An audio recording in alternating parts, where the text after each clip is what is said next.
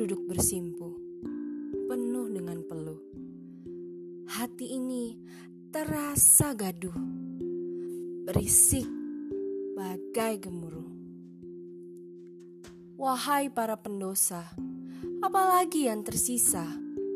Layaknya ular berbisa yang menanti mangsa, kalian terus menyerangku tanpa putus asa.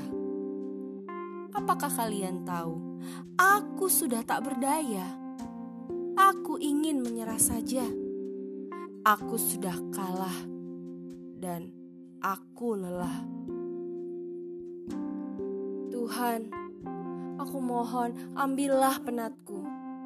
Tiada yang kuinginkan selain kedamaian jiwaku, kebebasan bagi hatiku. Aku tak ingin lagi mencemaskan tindakan-tindakan mereka itu. Manusia-manusia yang tak tahu diri. Tidak, bukannya takut sendiri. Namun, aku hanya ingin hidup penuh sepi.